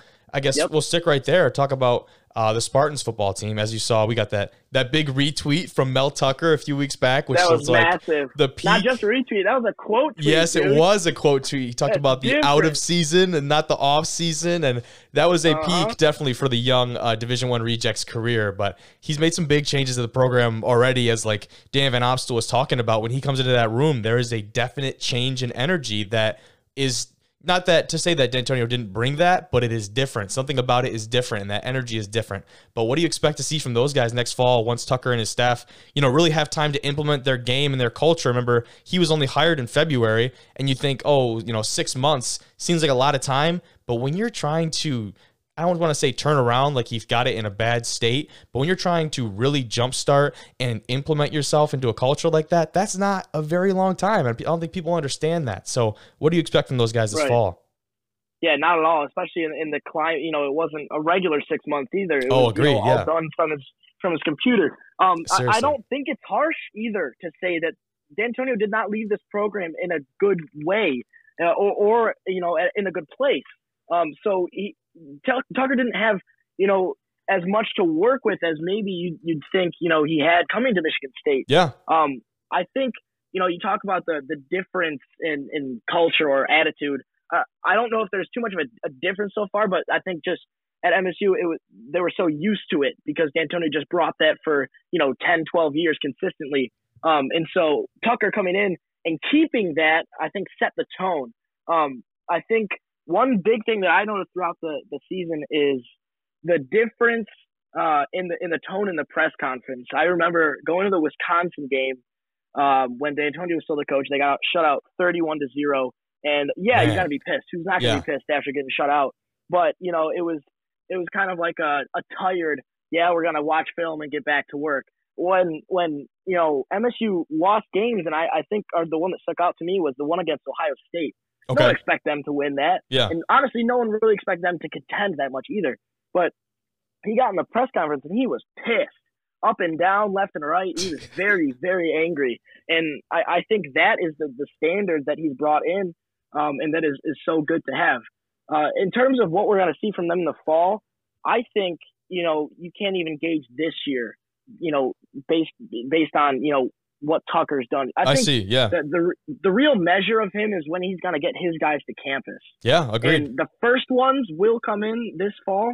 Um, but I think when you've got two or three years of him and his crew recruiting, that's when I think you can start gauging whether he is successful or not. If he keeps having seasons uh, where they're not winning too many games, then that's when you start to ask questions. But Yeah. I think you have to give him time. I think that's so important is to give him a time to get his guys here. This this last season was all D'Antonio's guys. I'm not saying D'Antonio was bad at recruiting, right? But Di- very different this was- style of recruiting, though. Like D'Antonio approached Yeah. that aspect of his coaching career very differently than Mel Tucker does. You're right. Right, exactly. And I think, you know, we will see just what Mel Tucker can do with a program when he's got his team and he can set it up exactly how he wants. And another thing too, just kind of going off of that and how to evaluate Tucker. Look at what that Colorado team did this year. They had an outstanding season under a new head coach, And, you know, obviously for him to step in, I don't know the name off the top of my head, but for him to step in and take those reins and lead them to a successful season, yeah, kudos to him. But those guys and that system was in place because of Tucker, and that he turned that program around because they were not any sort of a contender in their conference, and all of a sudden they're winning some meaningful games against some big time opponents. So I think that for me was what kind of cemented it this year about mm. Tucker and the potential impact, I should say, about what he's going to have on MSU. Now, a guy that he's going to be missing is MSU linebacker Antjuan Simmons, who has officially declared for the draft after being snubbed for the All Big Ten team, which was mm. surprising to say in the least. And it was like basically downright disrespectful. But I mean, for me, Antjuan was at times our best player this year, probably because he was the most consistent. I would say he was the guy that when we needed a big stop or something, you you would always look for him on the field, the guy that you would try to look out in the field. But uh, I wanted to hear your thoughts on obviously his season, but then him and his chances heading into the draft. Um, he was one of you know the few bright spots in a in agreed a, a bit of a, a dim season, and you know he was just that that guy you can always rely on. I won't you know pretend that I know really draft stock or where he's projected yeah, that's to go. fine. Neither do I. um, you know, he, I, I think he, he will get drafted. Um, and he could be, you know, one of those those Khari Willis types. He had a, he had a breakout season for the Colts this year. Yep. And he went in what the, the third or fourth round. He so, did, yeah. Um, I could I could totally see Simmons doing that sort of thing. You know, going to a team uh, kind of under the radar. Honestly, the way X is doing right now with the Memphis Grizzlies.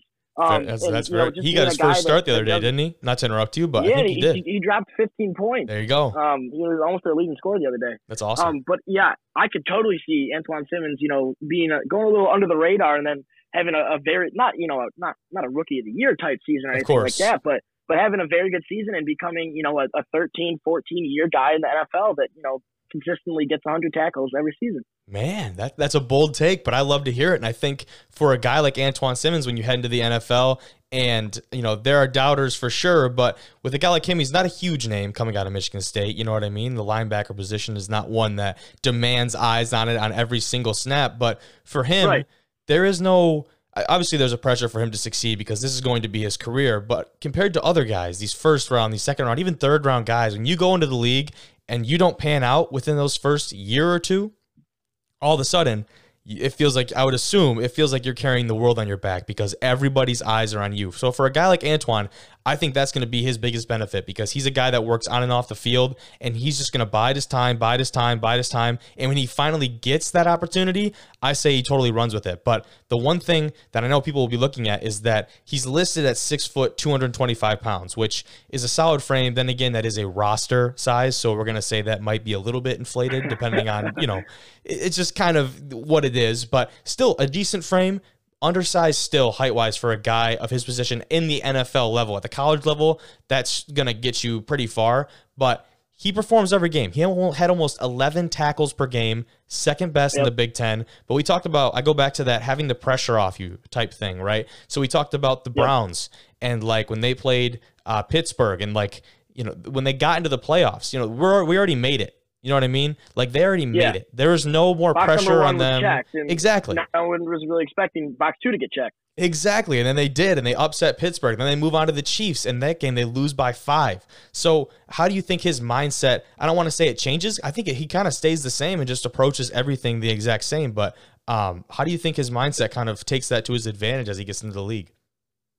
Yeah, I mean, you brought up a good point too. Is you know if you don't pay out in your first years, I mean, Joe Bachie, you know, went out his senior Very year, good you know, example. with the, the whole P, PED things, and then he bounced around to eight or nine different teams uh, this year. So you don't want to necessarily end up like that. Yeah. Antjuan Simmons though is a guy that puts his head down and works. He doesn't talk, doesn't listen to outside voices, and I think that's a big thing too because there's a lot more of those when he gets to the next level. Mm-hmm. Um, so you know, for him, I, I feel like that mentality won't change, and he knows he's coming from a team that no one talked about this year. He yeah. knows he's coming from a team that got what two wins.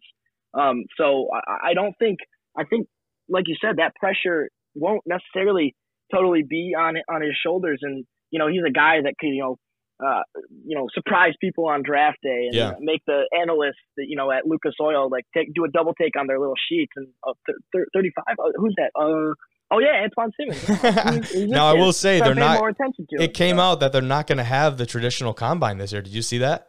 Oh, what the heck? No, I didn't. Yeah, I, I, did want to say that before I let you kind of go there. So I, I don't know the exact details of it, but yeah, the, the reports are coming out that the con, combine, as it is traditionally done, is going to be very altered at best, and at worst might not even be happening. So that's going to be huge for a guy like him to go out there and showcase his talent. I mean, I- you got to hope then that they'll still do um, pro days at, at the Yeah, schools. I would guess assume that would still go because they got to be able to see these guys. Like they can't go just off of Yeah. film and other things, especially guys coming off injuries and stuff. But I love they call him Superman because he's this kind of, um, you know, just a kind of meek and I don't say meek and mild, but like someone who's not going to go out and get in your face and all macho whenever he's off the field. But when he's on the field, they say he turns into a different person, and I love that. He goes into his little phone booth and comes out, and he's a different dude. But I, I don't know. I just I he's think that's also awesome. great. He's also great post game with the media. He's like one of the nicest guy. He'll answer any question, uh, you know, with grace and class. And maybe they, I don't know if they give him because he put, he puts glasses on after the game. So I don't know if that's the sort of Clark Kent sort of. That might be the Clark Kent connection everything, right but- there. That Yeah, might be it. I'm guy. sure that has has a bunch to do with it. But Ian, can't thank you enough. I mean, that's all I've got for you today. I appreciate you. Yeah, it, it was great coming on. Love love having that conversation with you, Kobe. Of course, my man. Well, best of luck with you in the future, and you know I'll be following. Yeah, we'll talk to you soon too. All right, see you, buddy. See you, mate. Good talk with my man Ian. Zach wasn't here, wasn't here for that one, but uh, it was it was a good time. It was a good time, with my guy Ian. Um, we talked about it a little bit, trying to like broaden the guests on the pod. for sure. So, hey, if you got anybody, any uh, anyone you want to get I on do here, not have the same amount of connections you do. That is for sure. I'm trying to Dude. figure out who's who my teammates are. it's all about reaching out. I think people are like so afraid to do that now. Like I'll just DM guys. No, I mean when I'm at the PEEF and stuff, and I see somebody wearing like a, I'm like, hey, my name's Zach. yeah. I'm just kidding, something like that. But Yeah, it's all just like Dude, it's- Twitter it's is hard, Twitter's the best resource for like trying to find guests on here. Like Oh, you'd be yeah, surprised. for yeah, sure. for this. Yeah, like you'd be surprised how many guys are just so open to that cuz like I mean Division 1 rejects like these guys don't get a chance to do all this stuff. Yeah. You know what I mean? So, yeah, it was great talk with him, but let's talk some college football. We talked with him a lot about Michigan State, but we'll get kind of in that the big college football scene. Bill O'Brien to be the next OC for the Crimson Tide. That is big time news. Alabama and O'Brien are working to finalize a deal for the former Texans head coach and GM to become the play caller for the defending national champions. Unreal to me absolutely unreal. So obviously that comes in wake of Steve Sarkisian, who was the former offensive coordinator from Alabama, who is heading to Texas. And now it has actually come out that Sarkisian is bringing Kyle Flood with him, who was previously their offensive line coach at Yeah. Alabama. So they're going to be filling a couple uh, positions there for Alabama, but I don't, I don't see this slowing them down. If anything, that's just going to, you know, add to their whole repertoire. It's uh, you know, I saw something that like Ohio State was saying for like their corner commits or something like that, Okay. and it was it. There's no such thing for them as a rebuild; it's a reload. And I Ohio State for- has been kind of like a DBU because Oh, it was sure, LSU for a bit, right? But then uh, Ohio State's kind of taken over there. Yeah, but Bama, I, I mean, they had that two years ago, Hmm. so not last year, but the year before. Who? They Bama, they Oh. slipped to like number five or six or something like that after the loss to Auburn. That was just last year. That yeah, so whatever we count as last year. Yeah. oh, Um, that's yeah. uh, You could say. I would say this year the national championship. Last year was when they didn't make the playoffs. Yeah, so last year when they missed the playoffs, and even still, they're what was that top six? At- At most, top six. Yeah. And they were So, still in the. They, they were- barely. You know, it's not like they were. You know, yeah, and that was bottom.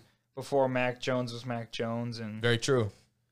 All that kind of That stuff. team did a lot of growing up. They're gonna find more stuff. They they got another five star quarterback from our class, and they're Yeah. gonna be just fine. It's unreal, dude. Um, it's just the next guy. And we were saying with uh, Drew and Hunter, we were doing the pod in my, in my basement. we were like, when Najee Harris came out of that national championship game, and you just had some other like guy who you had no idea what his name was when he came into the game and just started running people over. Yeah. you're like, okay, so this is the next two years of Alabama football at running back.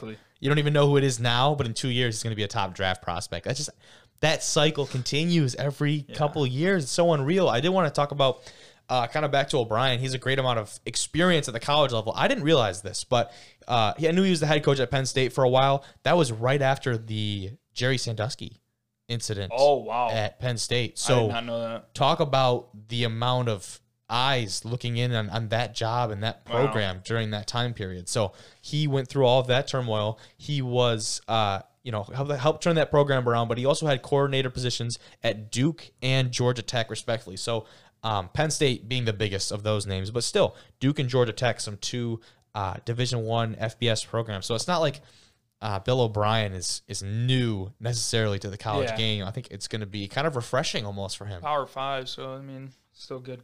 And for me, it was for him. He had a, he had some decent success as the uh, Texans head coach. I mean, they were in the playoffs a couple Yeah, years I there. mean, yeah, if you take out last year, they really weren't bad. Exactly. Like so, But I think everything went downhill as, as soon year. as he, yeah, this year, yeah, I know what you meant. I know what you meant. But everything started to go downhill for him when he assumed that GM job for me because yeah, I think that was just too much on his plate. And I don't know, it, on paper, it makes a lot of sense because if you can pick the roster and coach it, I think one of the funniest quotes I've ever heard was um, uh, Bill Parcells said this, and he said something, and he was always a character with the media, but he said something about like, if you want to cook something, like you better go out and be able to buy the groceries yourself, or something along those lines.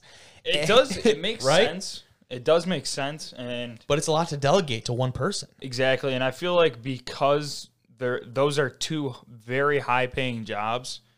It, I feel like there's a reason for it. Yeah, there it's kind of like trying to ask a dude to do two full-time jobs and some so it's like um but I, I do agree that it, it makes sense and if it worked out and it wasn't too much for him that it would be beneficial for Yeah. the whole team but and that could just be like the situation that he was in, the franchise, whatever. We don't. i mean know. yeah if it's in turmoil you're both of those dudes so it's like then you're even more eyes on you, yeah, more, more to blame. the spotlight is Yeah.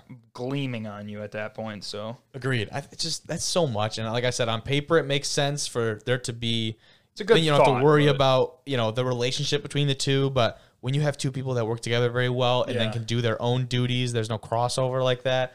That is how the teams are going to be Mm-hmm. more successful. But we'll finish off our college football talk here with some big time players that have either declared for the draft, and we had one that I want to talk about who's sticking around. I guess we'll start with him.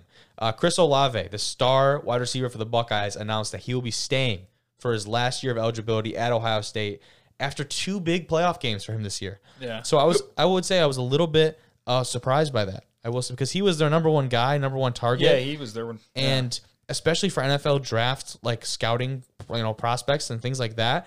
If you're gonna put up two big games and they're both in the national, you know, playoffs, right, Yeah. in the semifinal and the actual championship game itself, I don't think you could have finished a career off. But eh, you know, maybe he's coming back to win a national championship. That's the goal. Maybe we'll see. But Mm-hmm. um, for me, that was kind of surprising. I guess. yeah I don't know. What do you think about that?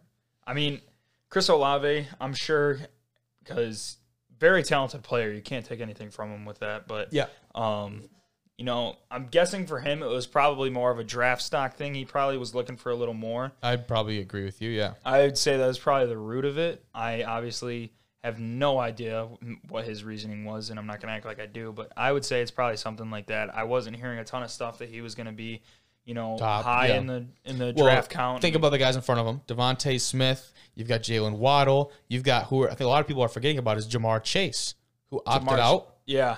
right from LSU. So, and that's an extremely talented player. So oh, he was unreal for them in that national championship run for LSU. And I'm sure there are guys that I'm just not coming to my mind right now, but those are the three that stand out right Yeah. away. The three guys that are head and shoulders above an Olave. So Yeah. maybe he really wants that guaranteed money, and he feels like he's got I'm something to sure that's yeah, exactly. And he probably, um, I don't know who Ohio State's gonna have at quarterback next year, but he probably has faith in whoever it is and knows that you know his team's gonna stay at the top of you know Big Ten and yeah. probably make another playoff run. He's like, why not just get another go at it and see if I can get my draft stock a little higher? So let's stick with Ohio State. We got two more guys from there that I wanted to talk about. Trey Sermon, OSU running back, who'll be joining his QB in this year's draft. He announced on Monday as well that he'll be in the in the draft. Mel Kiper has him ranked as the third overall draft eligible back. I'm assuming that's behind Najee Harris and Travis Etienne. But Yeah. um, I think a lot of people didn't realize Trey Sermon was a grad transfer from Oklahoma. Yeah. So- and I actually knew this for a while because I like vividly remember watching the Rose Bowl game, Oklahoma and Georgia. Um, Jake Fromm and Baker Mayfield. Yep. Um, and I believe it was towards the end of the game. Um, I am not gonna recall the name of the running back that they had starting for Oklahoma, but I just remember when Trey Sermon came in. Um, they were at like their own 20 or something like that. Breaks off for a huge run, and then um, safety comes to like fill the gap, and Trey Sermon just like brushed him him. off. and then I was like, wow, like that dude could actually do and it was like it was such like a powerful run. Like it was Yeah. like the dude just like would not be denied and you can like see it in his eyes. I was like, I mean What would the Jeez. Oklahoma team would have been like this year if he stayed? Because they You like never after know. losing those two games early, Yeah, exactly. They figured it out. Yeah. the Sooners did under the, with that young quarterback who I was really not a fan of. I don't know. Yeah, just what it Spencer. Rattler. Yeah, but I mean, you can't argue with the fact that they had a lot of success late in the year, especially finishing off with that that big time win. Yeah, and but Trey Sermon, I mean, hats off to that guy because he was phenomenal for Yeah. For the Buckeyes. And Agreed, dude. And it was kind of like, um, you know, when he came out of that game in the national championship, we talked about Master Teague III, who was an afterthought all of a sudden when he had been their guy last year. He had been their guy for a lot of the beginning Yeah. of this year. But then Trey Sermon and his breakout performance in that Big Ten championship with like, Northwestern, "Crap," yeah. And all of a sudden Master Teague III was kind of an afterthought. So I'm I don't know uh, what his plans are as far as declaring or probably staying. I don't I don't know what year he is uh, ac- like eligibility wise. But the last guy we want to talk about from Ohio State is Justin Fields. No surprise here, but Fields made it official finally on Monday that he would forego his senior season at Ohio State. Now. Um, for him, the question is going to be finishing off on that injury, right? That that hit to the ribs that got that. I was, I was out of the about to say, better be wearing them rib Rib protector. protectors. 'Cause that that dude took a shot, yeah, right? I right felt that on my couch. There's like, I'm telling you, watching that, I'm no doctor, but there is no way that dude did not break at least one rib. I agree. There is dude. no. That was that is a hard hitting linebacker. the way his body like contorted and like speared him directly in the ribs. No rib protector whatsoever. You you put some pads in there, and then maybe you're like, ah, might have absorbed some shock. But that dude is straight helmet to bone at full speed for that linebacker, that and it's like ridiculous. just straight shot right to his ribs. And I was like, oh, so a "Oh, lot of people are calling, pain." a lot of Lions fans, I should say, are calling for either him or Zach Wilson from BYU to be the next guy in Detroit. So, hundred percent. I even with the injuries, I'd take Field over Wilson any day of the week. Yeah, that's just I my mean- preference. Yeah. The schedule that he played, the way that he finished the year, and the frame. The dude's like Oh yeah, what dude's big. 6'4", 240, somewhere along those lines. Yeah, he's something He's like that. thick and he's big. And Zach Wilson, dude, he got rattled. Like he's a great quarterback. Don't get me wrong. Was in Heisman contention for a little bit there earlier in the year Mm-hmm. when BYU was really on that tear. He got rattled against the Coastal Carolina defense. Yeah. I mean that Coastal Carolina deserves all the credit in the world for what they've been able to do at the FBS level. But I tell you what, NFL franchises are going to have a hell of a lot better defense than that. Let's move on a little bit. We got another quarterback for you. Trey Lance, the sophomore quarterback from North Dakota State, joins what is becoming a very talented quarterback draft class. He's 6'4, 226, has led the Bison to back to back national championships in 2018 and 2019. So, Very talented dude. very talented. I've watched some film on him, and he's He's awesome extremely too. talented kid. Yeah, talk about a guy who can make it happen with his arm, love how I with his feet. kid as if he's not older than me. Right? Yeah. Whatever. Hey, we're, we're like kind of right there with them. You know what I mean? We're almost there. I mean, he's a about there. sophomore. Right? He's a Isn't that sophomore. isn't that crazy to think about though? Yeah, That's that actually unreal is to think insane. about.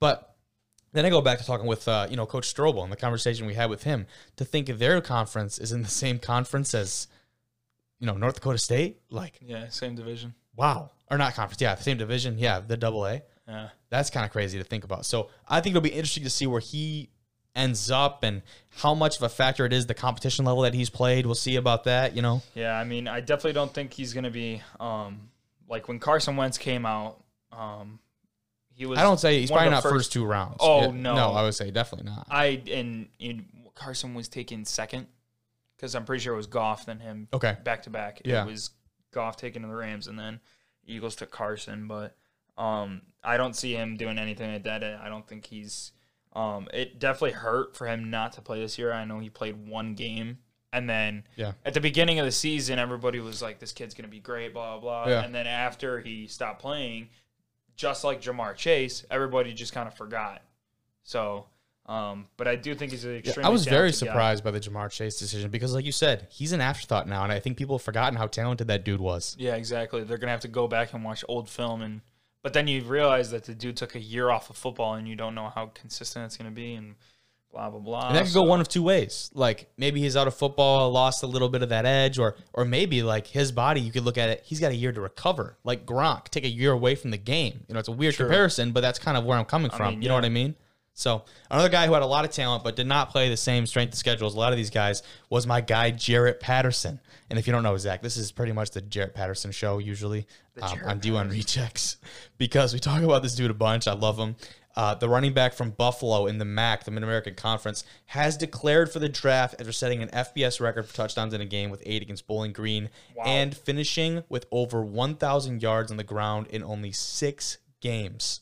It will be interesting to see where he gets picked up. His size is the biggest thing for me. It's 5'9, 195. Obviously, the speed for him is a huge factor, but we've seen him run over guys and you know make plays within the tackles and outside of the tackles. It's not like his game is very one dimensional. He gets out of the backfield and makes big plays as mm-hmm. well. But like I said, you're playing in the MAC. That's really all. And when you're 5'9, 195, you're going to be an afterthought on a lot of people's Yeah, draft exactly. rankings. So I don't know. I think it's going to be an uphill battle for Jarrett, but I think he's got a shot. Yeah. Oh, sleeper is an understatement. I definitely agree with that. One guy I do not have written down here, but I did want to talk about is Sam Ehlinger, the quarterback from Texas. Yes. Yeah. He officially declared for the draft. And the interesting news there for me is uh, I, I don't know. Obviously, I'm not him, so I have no idea what the decision making process is. But as an outsider looking in, uh, obviously, I thought it would have been smarter for him to stay another year. Yeah. He had a solid year, right? They finished with the bowl win, whatever. But now you have Steve Sarkisian coming to Texas, right? And there's that great offensive coordinator who's made a lot of great quarterbacks. And you look at this quarterback draft class with the guys in front of you, right? With Justin Fields, Max, uh, Mac Jones, Kyle Trask, guys like that. That are the three guys. Right? Uh, Trey Lance even probably would be put ahead of him in some aspects, Yeah. but. You know what I mean? Like, there's a lot of guys in this class. Me personally, I have no idea what he's going through, but you know, if I was in his position thinking about it, I would have stayed another year. Just, I mean, with the background from him too, playing so early and Yeah. um, you know, especially when after that huge bowl win against Georgia, um, however many years That's a couple years. Yeah, that was just a couple years ago. Yeah. um, he was like, "We're back," and then it was like, uh, "No, you're not."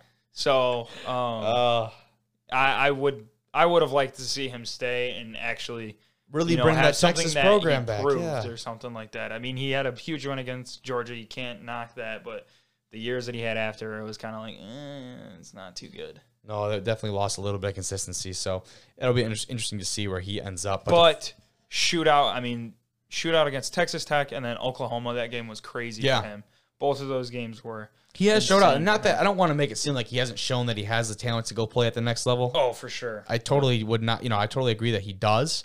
Um, but like I said, there's just guys that are same case as uh, you know other wide the wide receiver Olave we're talking about. Yeah. There are guys that are head and shoulders above him talent wise. But let's finish off real quick here. Some game picks.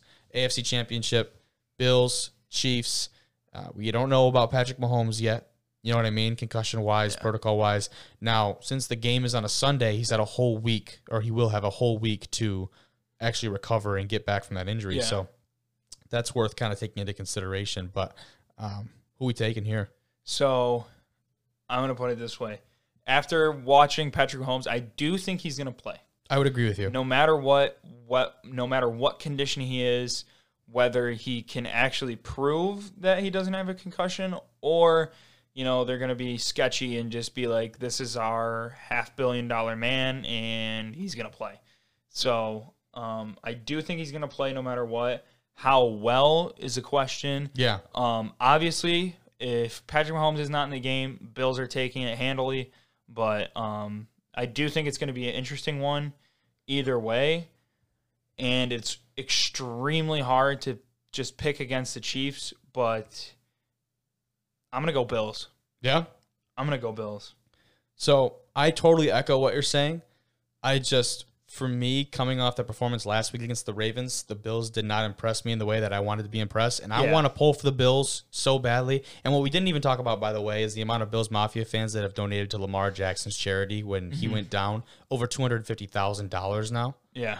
Unreal. So I, I did want to say that. Um, but for me, if Patrick Mahomes, even if he's not playing, we've seen Chad Henne, and he is by no means a franchise quarterback in the NFL, but he's Yeah. proven that he can go out there and play, right?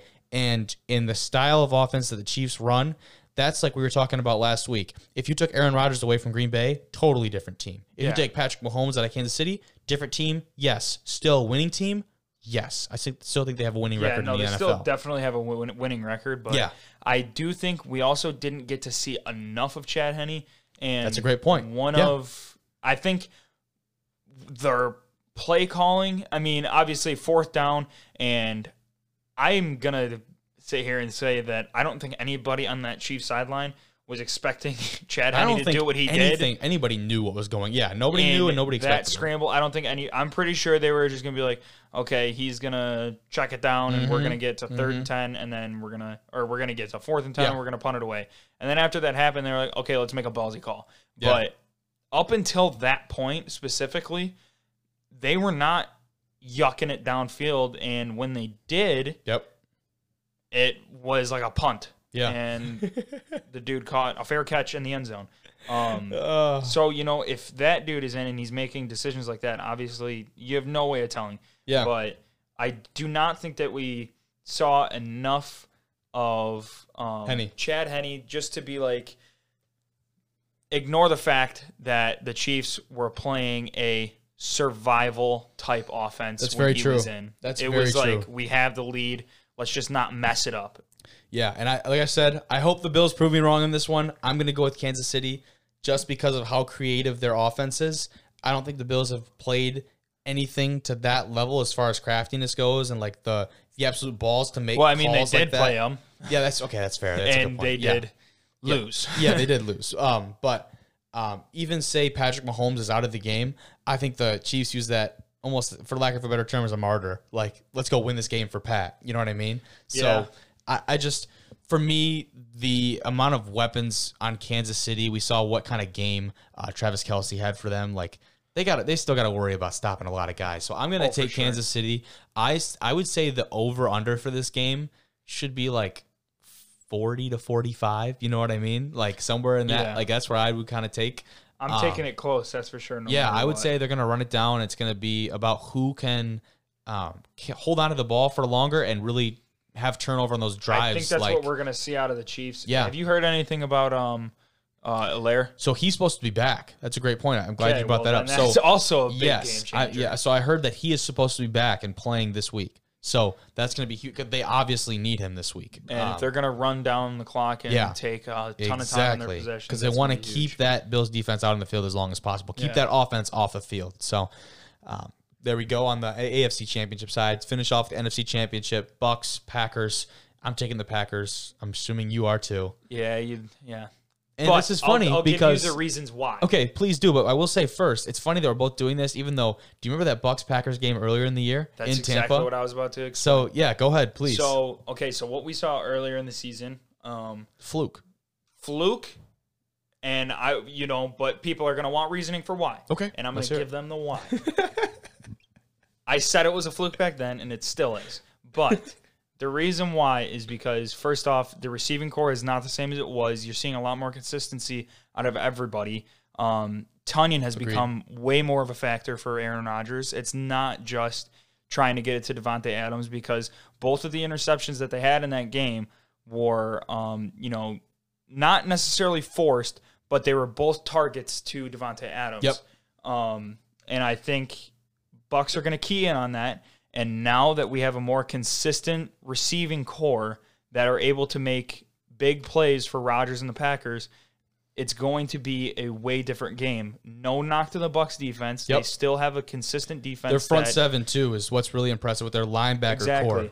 And um, but you know, Packers just came off of playing the most talented defensive lineman, maybe of this decade. So, um, Uh, de- I would say definitely uh, at Yeah. least of this decade. Yeah. I didn't know how you're going to react to that, but No. you know, I'd love to say that Yeah. he's one of the best of all time. But yeah. um, Oh, I 100% would go with that. and um, so you put in those into consideration, and then the fact that the Bucs, I mean, they can put up a ton of points, but I think Packers defense is going to be better than the Saints defense, and Packers can definitely put up way more points than the Saints offense.